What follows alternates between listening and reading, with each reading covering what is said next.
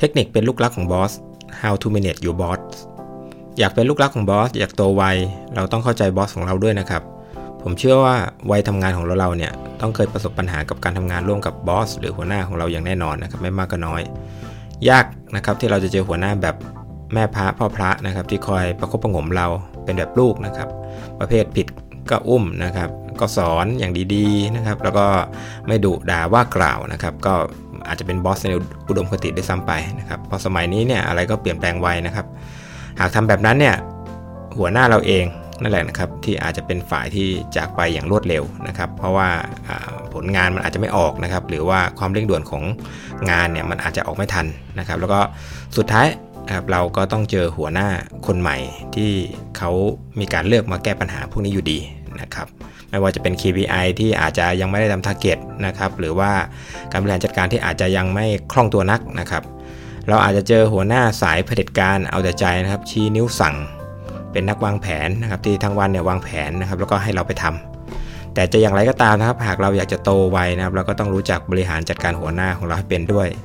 อย่าให้เขาบริหารจัดการเราเพียงฝ่ายเดียวนะครับเดี๋ยวจะเป็นโรคซึมเศร้าเอานะครับเราลองมาดูเทคนิคต่างๆกันนะครับว่ามันมีวิธีการอย่างไรบ้างนะครับก็จริงๆเป็นเทคนิคธรรมดานะครับที่เป็นการสร้างความสัมพันธ์กับเรากับหัวหน้าเราเท่านั้นเองนะครับข้อหนึ่งนะครับมองว่าเราก็คนหัวหน้าก็ต้องเป็นคนเหมือนกันนะครับอย่าไปมองว่าหัวหน้าเราเนี่ยเป็นเพียงคนที่คอยประเมินเรานะครับจ่ายงานให้เราเพียงอย่างเดียวเพราะหากมองแบบนั้นเนี่ยเราเองนั่นแหละนะครับที่จะกดดันและกังวลจนทำอะไรไม่เป็นธรรมชาตินะครับหัวหน้าไม่ใช่เครื่องจักรประเมินผลนะครับแต่เป็นคนที่คุยได้พูดได้นะครับลองพูดคุยเมื่อเรามีปัญหาเรื่องงานแล้วก็ลองคุยลองถามไถ่สารทุกข์สุขดิบดูนะครับเพราะว่าหัวหน้าเราเป็นยังไงบ้างนะครับเขาก็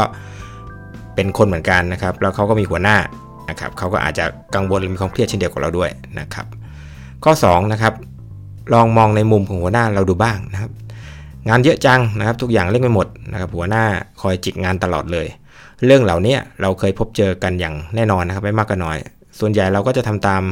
แล้วก็เร่งเครื่องตามที่หัวหน้าเราสั่งแต่ในหัวเราเนี่ยอาจจะมีคำถามอยู่มากมายนะครับอยู่ทั้งในหัวเราในใจเราลองถอยมายืนในตำแหน่งของหัวหน้าเราดูนะครับอาจเข้าใจว่าเพราะอะไรนะครับเพราะอาจจะเป็นสภาพแวดล้อมทางธุรกิจที่เปลี่ยนไปอย่างรวดเร็วนะครับหรืออาจจะเป็นเพราะความต้องการของลูกค้าเปลี่ยนนะครับหรือต้นทุนกำไรของเรากำลังมีปัญหาอยู่นะครับสิ่งต่างๆเหล่านี้เนี่ยนะครับอาจจะทำให้ทุกอย่างต้องเร่งไปหมดงานเข้ามาแบบแบบด่วนนะครับหัวหน้าเราเลยจำเป็นต้องสั่งแบบด่วนเปลี่ยนแปลงกระทันหันนะครับสิ่งเหล่านี้นะครับหัวหน้าเราอาจจะไม่เคยได้มาคุยกับเราโดยตรงนะครับแต่ถ้าเราถามมันก็ไม่เสียหายนะครับเพื่อความเข้าใจที่ตรงกันข้อสามนะครับลองดูว่าหัวหน้าเราให้ความสำคัญกับเรื่องอะไรแล้วก็สนับสนุนอย่างเต็มที่นะครับบางครั้งเนี่ยเราทำงานเยอะมากนะครับแต่ priority งานที่เราทำเนี่ยไม่ใช่งานที่สำคัญ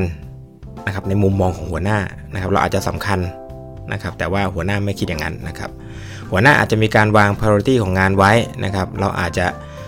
กลับกลายเป็นว่าเราไปเลือกทำงานง่ายๆก่อนนะครับเพราะเพื่อเสร็จเร็วนะครับลองเปลี่ยนวิธีการทำงานดูนะครับหันกลับไปมองเป้าหมายนะครับที่หัวหน้าเราเนี่ยได้ทำการวางแผนไว้นะครับแล้วก็งานบางตัวนะครับหรือ priority งานบางอย่างเนี่ยอาจจะไปผูกกับเป้าหมายของแผนกซะด้วยซ้ำไปนะครับลองดูนะครับว่าเรื่องเหล่านั้นคือเรื่องอะไรนะครับลองลำดับความสำคัญของงานของเราดูแล้วก็เทียบกับของหัวหน้าเราดูนะครับแล้วก็เลือกทำสิ่งนั้นเป็นสิ่งแรกนะครับถ้าไม่เข้าใจจริงๆนะครับเราก็อาจจะถามหัวหน้าเราโดยตรงก็ได้นะครับว่าเอ๊ะ priority ที่ผมได้จัดไปเนี่ยมันมันถูกต้องจริงหรือเปล่านะครับเพื่อความชัดเจนขึ้นข้อสี่นะครับขอบคุณครับหัวหน้านะครับจากข้อหนึ่ง น, นะครับเราก็คนนะครับหัวหน้าก็คนการเอ่ยปากขอบคุณหัวหน้าเนี่ยเมื่อหัวหน้าให้ความช่วยเหลือเนี่ยเป็นสิ่งที่ทำได้ไม่ยากนะครับจริงๆจากการพูดไปประโยค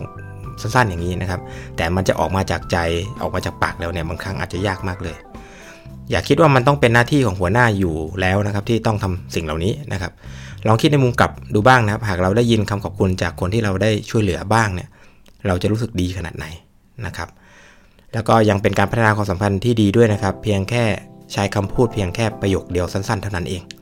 นะครับข้อห้าอย่าวีนใส่บอสเลยนะครับเมื่อเรารู้สึกกดดันในการทำงานนะครับหรือไม่สบายใจ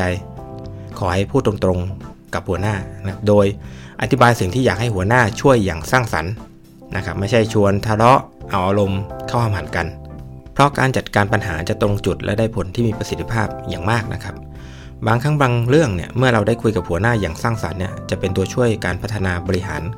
การจัดการขององค์กรได้ดียิ่งขึ้นด้วยนะครับก็ไม่ใช่จะได้ประโยชน์เพียงตัวเราเพียงเดียวแต่เพื่อนร่วมงานรวมไปถึงองค์กรอาจจะได้วิธีการใหม่ๆในการบริหารงานก็ได้นะครับและอาจจะทำให้บอสรู้ตัวด้วยนะครับว่าเอ๊ะการบริหารจัดการหรือการพูดคุยเนี่ยมันควรจะปรับไปในทิศทางไหนข้อหกนะครับคุยกับหัวหน้าตรงๆนะครับในสิ่งที่ไม่เข้าใจข้อนี้เนี่ยเป็นพื้นฐานของทุกเรื่องเลยก็ว่าได้นะครับหากมีเรื่องที่ไม่เข้าใจทั้งงานที่รับมอบหมายมาเป้าหมายหรือความสัมพันธ์ขอให้คุยกับหัวหน้าตรงๆนะครับใช้คำพูดที่ตรงไปตรงมาไม่ต้องอ้อมค้อมนะครับแล้วก็อย่าแฝงความในที่ต้องตีความจนเกินไปนะครับการพูดตรงๆเนี่ยจะช่วยในเรื่องการสื่อสารระหว่างตัวบุคคลนะครับระหว่างเรากับหัวหน้าได้เป็นอย่างดีนะครับเข้าใจในประเด็นของปัญหานะครับแล้วก็ยังเป็นเหมือนการให้ความสำคัญกับงานหรือความสัมพันธ์ส่วนตัวระหว่างหัวหน้างานกับเราด้วยนะครับแสดงให้เห็นว่าเราเป็นคนเปิดเผยนะครับ transparency แล้วก็โฟกัสในส่วนของงานที่เราได้รับมอบหมายมาด้วยนะครับข้อเจ็ดนะครับหัวหน้าก็เครียดเป็นนะครับ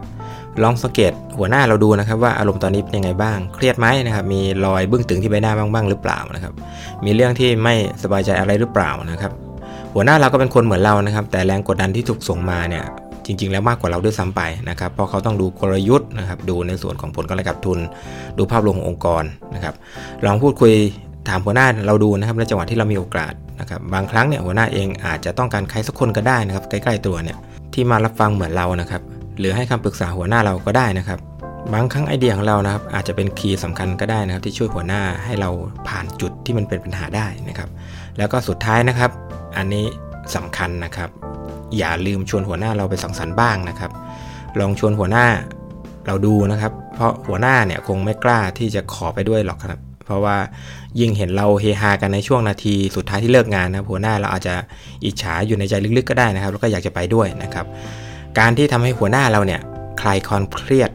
ในการทำงานไปนะครับแน่นอนว่าภายในองค์กรภายในแผนกก็จะลดความเครียดในเรื่องพวกนี้ตามไปด้วยนะครับอย่ามองข้ามนะครับแม้ว่ามันจะเป็นเรื่องเล็กๆน้อยๆนะครับทั้งหมดที่ผมกล่าวมานะครับจริงๆก็ไม่ใช่เป็นเรื่องอะไรที่ยุ่งยากซับซ้อนนะครับมันเป็นเหมือนการบริหารความสัมพันธ์ของเรากับหัวหน้าเรานะครับแล้วก็ยังใช้ยังสามารถใช้กับคนภายในองค์กรได้อีกด้วยนะครับไม่ใช่ว่าเราต้องไปประจบสับเพลอนะครับแต่เพียงแต่เป็นการบริหารความสัมพันธ์ให้มันถูกต้องนะครับแล้วก็เป็นการช่วยเพิ่มนะครับการสื่อสารภายในองค์กรได้อีกด้วยนะครับ